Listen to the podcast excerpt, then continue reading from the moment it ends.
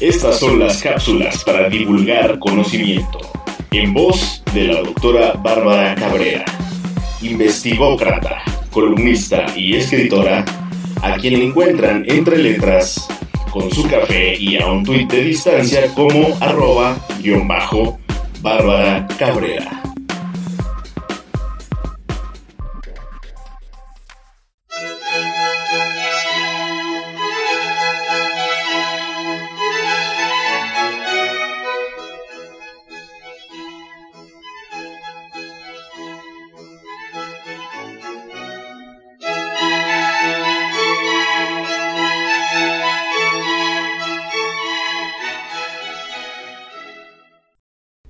Internet en esta era digital es, a través de sus múltiples servicios, el medio y canal de comunicación por excelencia, cuyas particularidades para los efectos que interesan a esta cápsula es ser penetrante, heterogéneo, omnipresente, ingobernable y sin evaluar. Toda vez que en gran cantidad de las millones de páginas que circundan el ciberespacio no se hace presente un control de calidad, y esto tiene que ver esencialmente con la libertad que supone la red de redes, la cual pertenece a todos y nadie la gobierna. Un espectro del cual somos prosumidores, es decir, productores y consumidores de información. De ahí la necesidad de entenderlo y comprenderlo para ser utilizado de manera conveniente y sin miedos. Es imprescindible, por ende, saber analizar, seleccionar y categorizar los sitios web. En este sentido, antes de continuar, debe tomarse en cuenta que algunas páginas te pedirán registrarte para poder acceder a sus contenidos. Los sitios web pueden cambiar de dirección, lo que las hace volátiles. De ahí la importancia de citar, entre otros rubros, la fecha de su consulta. Las páginas son susceptibles de ser modificadas, sea de forma deliberada o accidental. En ocasiones, los sitios dejan de ser de libre acceso y se convierten en servicios de pago o viceversa. Dicho lo anterior, comencemos esta cápsula para divulgar conocimiento donde comparto la trascendencia de analizar la información encontrada, las etapas idóneas de esa evaluación y una breve guía para evaluar la información. La investigación, por tratarse de un proceso creativo y cambiante, exige nuevas maneras y herramientas para su consecución y para ello está justamente Internet. De ahí que sea preciso desarrollar la habilidad de distinguir la información más adecuada entre el largo listado de sitios web que arroja una búsqueda. Pero, ¿qué hacer cuando después de llevar a cabo esta acción se presenta ante nosotros tal ola de informaciones? Sin duda, el ciberespacio se ha convertido en una fuente significativa proveedora de información. Actualmente, quienes realizan un trabajo de investigación piensan dos veces antes de utilizar datos cuya fuente es esta tecnología. ¿Cuáles son las razones? se preguntarán. Son varias, sea por no saber cómo buscarla, citarla o dilucidar su objetividad y valía. Inmersos en la era digital que evoluciona y revoluciona, convergen dos elementos fundamentales. Tener a disposición e incorporar las nuevas herramientas para facilitar las actividades propias de quien se dedica a la investigación. Y por otro lado, los dilemas de cómo eficientar su uso e incorporación, uno de los cuales consiste en ejercitarse en la habilidad de encontrar, evaluar y seleccionar aquella información adecuada a cada circunstancia y poder considerarla dentro de las fuentes de consulta. Derivado de ello, estar en posibilidad de generar el conocimiento preciso o dar continuidad y actualizar los existentes. Es relevante no perder de vista la naturaleza libre de Internet. Allí transitan contenidos e informaciones sin que importe de qué trata, ni sea evaluada su calidad. En palabras sencillas diré, Internet es únicamente un conductor. Entonces, para no convertirnos en mariposas de Internet revoloteando sin rumbo fijo sobre un inmenso campo informativo, en este punto aporto elementos divididos en tres categorías para evaluar la información encontrada en la red y saber si ésta es valiosa para incorporarla como referencia a nuestras labores intelectuales. Evaluar implica transitar por diversas fases, a saber, una etapa previa, durante el proceso de evaluación y después viene la evaluación y selección de contenidos, las que en conjunto hacen posible eficientar la estimación de aquellas informaciones que se buscan con motivo de la consecución de una investigación, plasmada por escrito en cualquiera de sus múltiples manifestaciones.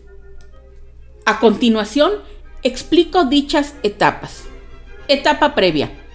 Antes de comenzar con el análisis de los contenidos que a primera vista se consideran meritorios de llevar a tal o cual trabajo de investigación, es pertinente observar determinados pasos de tal manera que se optimice el tiempo y sean positivos los avances que implica el proceso de investigación. Distingamos. Lo primero es generar o tener la necesidad de encontrar contenidos para llevar a cabo un trabajo de investigación. Luego, ver en Internet una herramienta útil para esa búsqueda. Posteriormente, tener presente la delimitación y los objetivos de la investigación para no divagar frente al ciberespacio. Comenzar la localización de contenidos a través de múltiples servicios, sean buscadores, redes sociales, foros, páginas web, correo electrónico, entre otros, lo que conduce a poseer ciertas informaciones. El sentido común establece que no toda esa información es valiosa y o necesaria para la investigación que se pretende llevar a cabo. También es importante dar un repaso a los objetivos que nos hemos trazado y estar consciente de la delimitación de la investigación que se está desarrollando. Finalmente, se lleva a cabo una preselección de informaciones y contenidos durante el proceso de evaluación. Una vez que se tiene a disposición la información localizada en Internet, es imprescindible pasarla por tres grandes filtros. 1. Corroborar quién es el autor o autores, lo cual tiene que ver con la autoría y la autoridad. 2. Analizar las características de la información.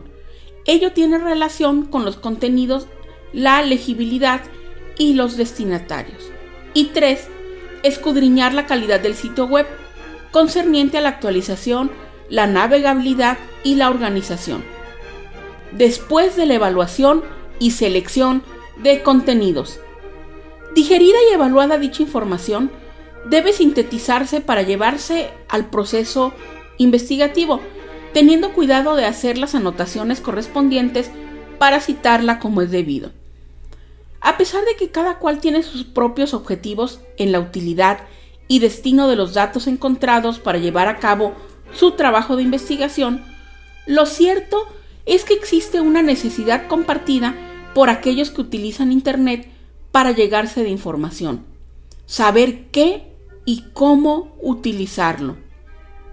Establecidos los anteriores saberes, proporciono una guía para evaluar la información que circula en Internet, incluidas las redes sociales. Para evaluar la información que nos provee a raudales el ciberespacio, es ineludible tener ciertos criterios y estándares que establezcan esa brújula necesaria para no perdernos en el camino.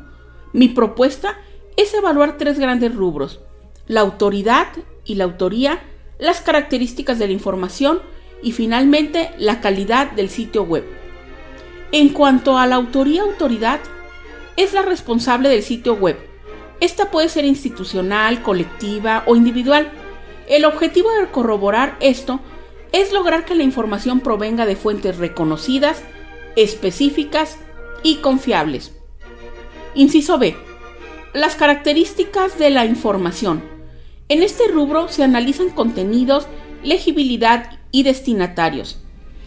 En cuanto a los contenidos, se espera que la información sea armoniosa, congruente y correctamente redactada.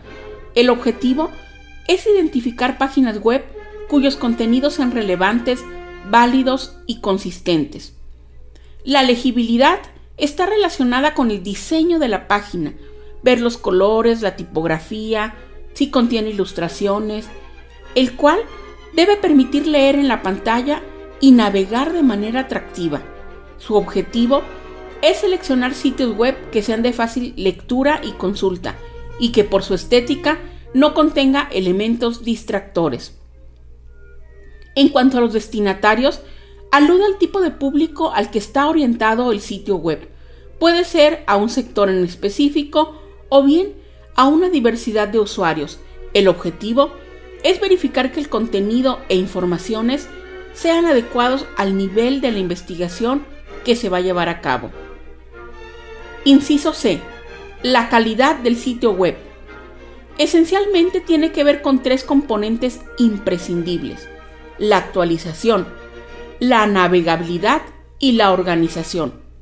La actualidad tiene que ver con la incorporación de nuevos contenidos y recursos, la modificación de los existentes o bien incluir nuevos aportes a través de comentarios o foros de discusión.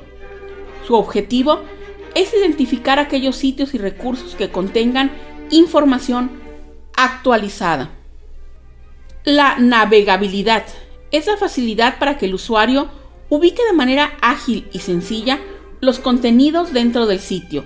Su objetivo es seleccionar páginas web que contengan una estructura ordenada y clara, mientras que la organización está relacionada con la página web para que ésta esté justamente ordenada de manera lógica, logrando que sus distintos segmentos guarden armonía y su objetivo es elegir sitios que hagan posible encontrar con eficiencia y facilidad la información. Después de escudriñar los anteriores elementos, los invito a reflexionar y contestarse. ¿Considero que dicho sitio web me respalda? Es decir, ¿me provee de datos e informaciones confiables que se acoplan a la búsqueda que estoy llevando a cabo para la consecución del trabajo de investigación que estoy desarrollando? Si la respuesta es sí, vas por buen camino para llegarte de elementos para tu proceso investigativo. Si la respuesta es no, que no impera la angustia y desesperación. Descarta y sigue adelante. Para profundizar en estas temáticas, los invito a que hagan suyo un libro de mi autoría llamado Santo Internet, para investigar busco, evalúo, cito y divulgo, bajo el sello editorial Paideia MX, el cual forma parte de la saga para elaborar investigaciones de éxito. Los invitamos a intercambiar puntos de vista acerca de estos temas con su autora, a quien entre letras con su café y a un tuit de distancia encuentran como arroba guion bajo Bárbara Cabrera. Hasta la próxima cápsula para divulgar conocimiento.